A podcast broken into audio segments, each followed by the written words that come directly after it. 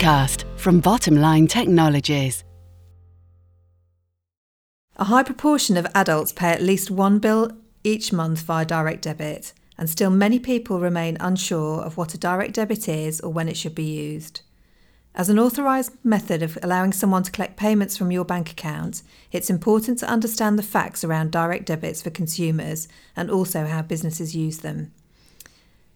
I'm Fiona McCarran, host of this Payments podcast. This episode is part one of a series of three podcasts on direct debits. In this episode, we'll be focusing on an introduction and overview of direct debits to give you a clearer understanding of how they work, how they are set up, and the problems they can solve. With me today is Andrew Strickland, who delivers BACS accredited direct debit training and has worked with direct debits for 10 years. Hi, Andrew. Hi, Fiona. Could you tell us a little bit about the history of the direct debit scheme? Okay, so uh, back in the 1960s, uh, we had a situation where if I wanted to pay somebody in another part of the country, pretty much the only way that I would be able to do that would be by sending them a cheque or a postal order. So everything was uh, very paper based. Of course, back then we didn't have uh, the computers and systems that we had today. But uh, as computers became uh, more in common use, the banks, particularly the clearing banks, recognised that things would change. So in 1968, they created something called the Interbank Computer Bureau, which later became the Bankers Automated Clearing Service, which is where we get the name BACS from. And they introduced initially direct credit, and then direct debit was introduced in 1970. So direct debit is an electronic method of moving money, and it's nearly 50 years old. So, Andrew, can you tell us a bit more of how does it work? Well, Unlike a standing order, which somebody sets up directly with their own bank, and where the money is pushed through from their bank account to whoever they want to pay, direct debit works the other way around. So, a direct debit service user uh, gets the authority from the payer to access their bank account. And normally, this would be done by them signing something called a direct debit instruction. And then, what the service user does is they set that up on the payer's bank account, and that process is called lodgement. Uh, there are two methods of lodging a direct debit instruction on someone's bank account. The standard method, which is how the scheme was originally devised, would involve the service user sending the direct debit instruction through the post to the payer's bank and the bank would make a note of the reference on the direct debit instruction and that's it. Then the, the facility is then set up, and the service user is then able to collect money from that account against that reference number. There is now a process where we can do that electronically, the, the lodgement process. That's called AUDDIS, the Automated Direct Debit Instruction Service. So, in that case, service users that are AUDDIS service users, rather than physically posting the direct debit instruction to the bank, uh, they simply transmit a data file through the BACS system. So effectively, we have two processes lodgement of the direct debit instruction, which is simply the act of setting it up on the account. And then every single time that a service user wants to uh, collect money from that particular bank account under that reference, they send off a file through the system to collect the money. So we have lodgement and collection and the collection process, as I've just said, is done through a system, uh, through the BACS system, which involves transmitting data files, uh, and we'll talk a little bit more about that process in a minute. So, Andrew, why does it take three days? Well, essentially, it's because of overnight processes. Remember that the scheme was originally devised nearly 50 years ago. So uh, there was a situation where the files or the information had to get to BACS and then they had to get it onto the paying bank or payment services provider and then it had to be applied to the account. So the way that it worked was and still does is that on day one the information is input into the system. That's called input day. On day two, It's processed, so BACS will transmit the file to the bank at the other end of the process. And then on day three, this is called entry day or due date, uh, the action completes on the bank account. We should also just make uh, clear that these are working days. So if I transmit a file on Friday, for instance, that's day one of the cycle.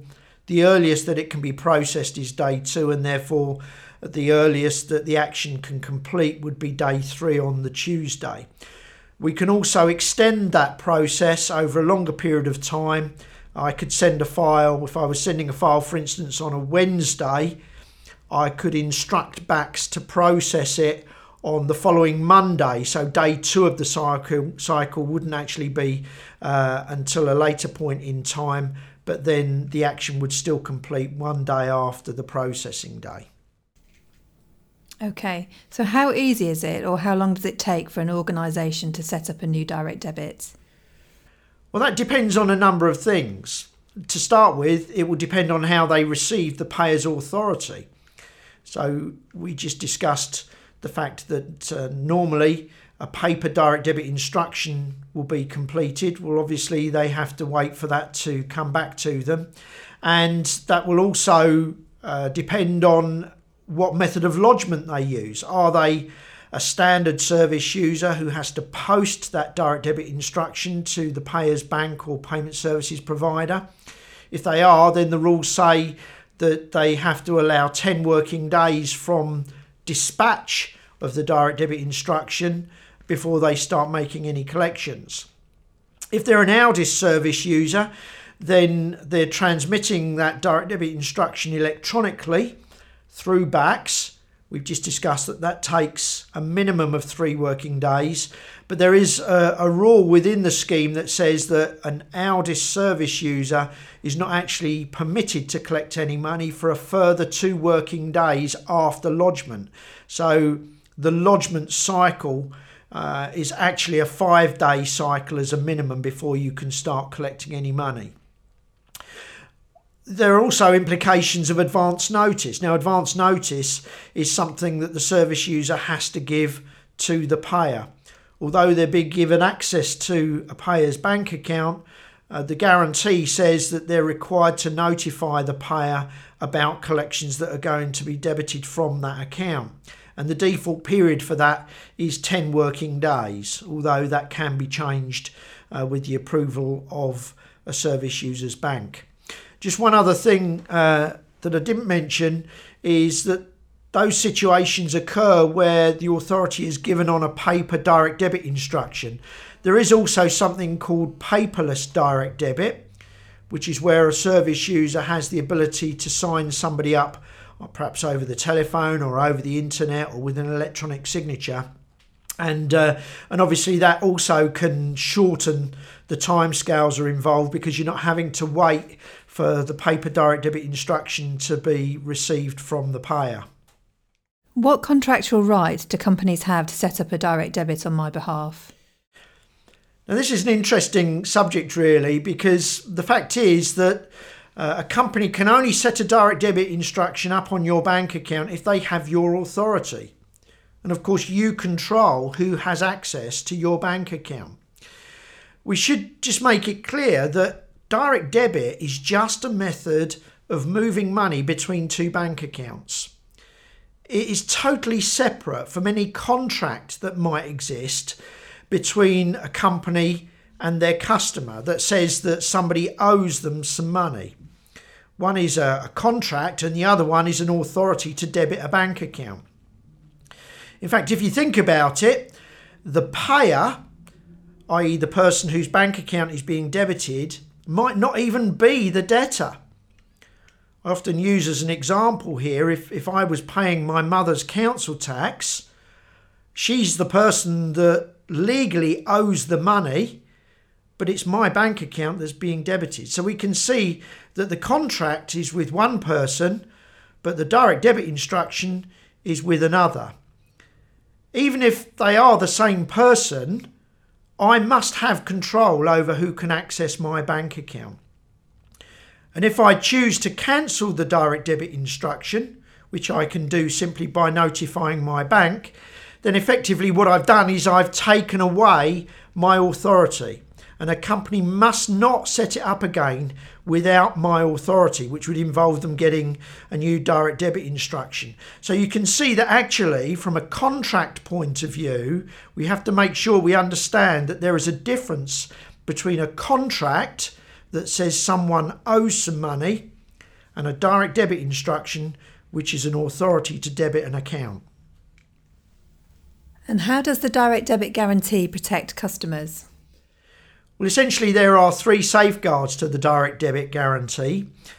We've just mentioned one of them the right to cancel, because direct debit is just a method of payment. So I can choose whether to pay you by direct debit or not. I might owe you some money, but it's up to me to decide how I want to pay.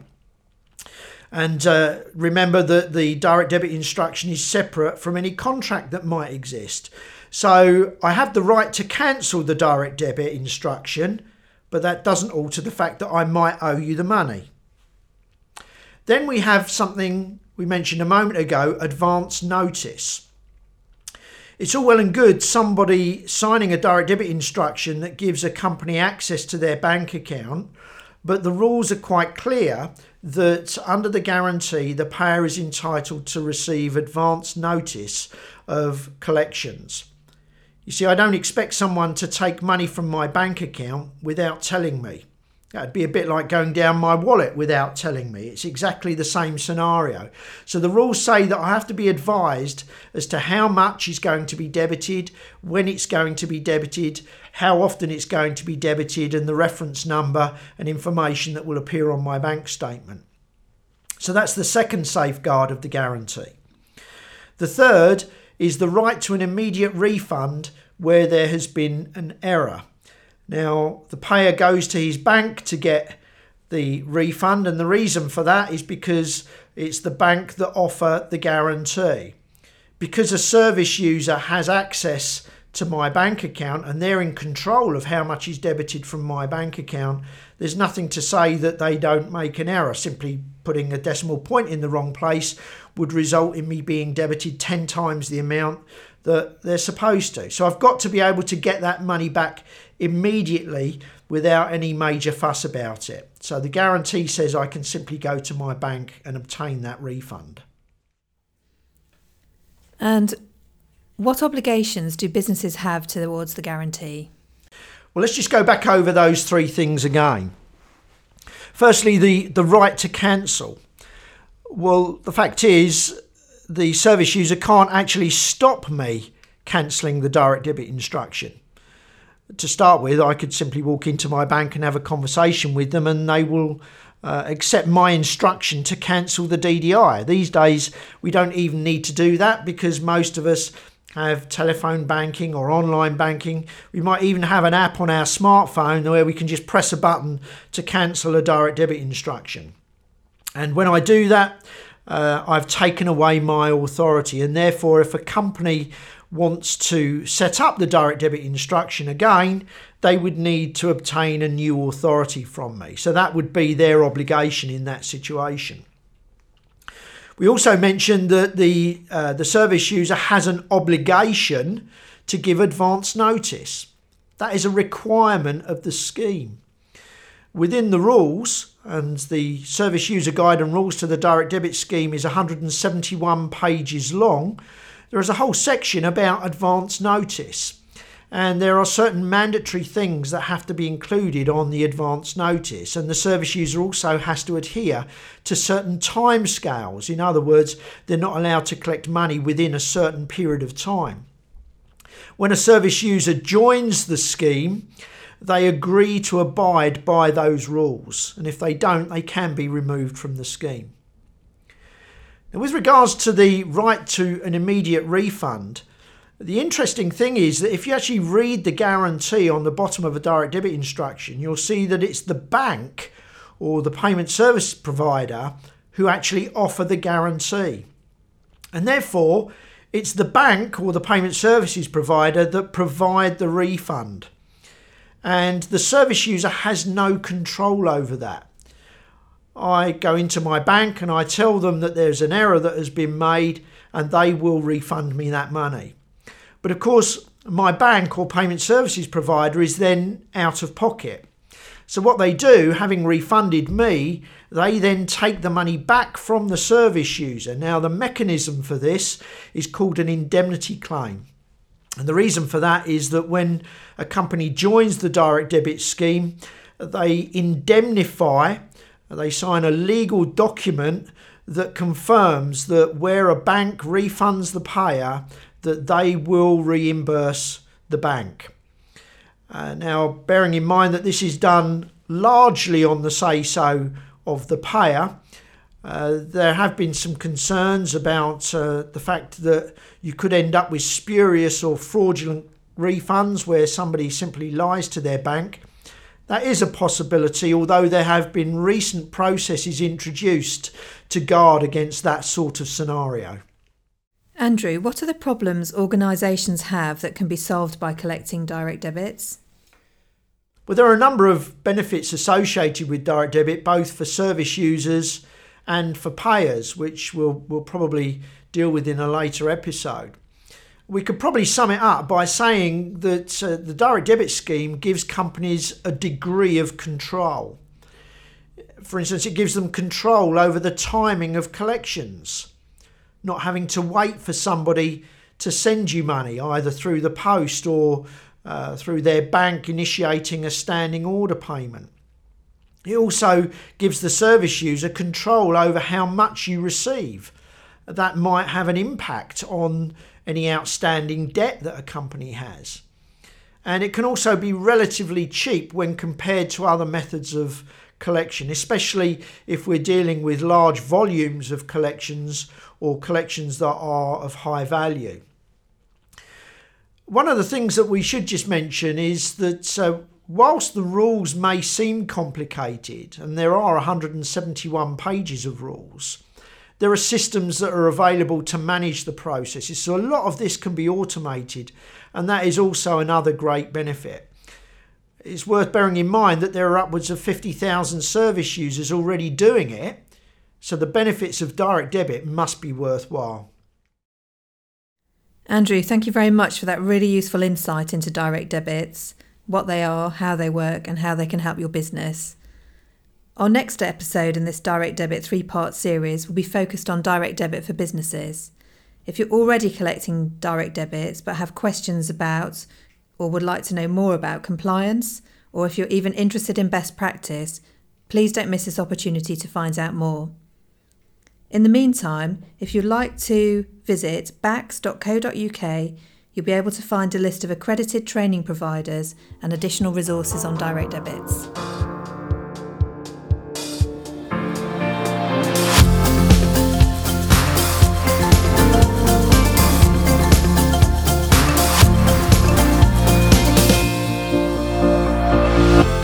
Podcast from Bottomline Technologies.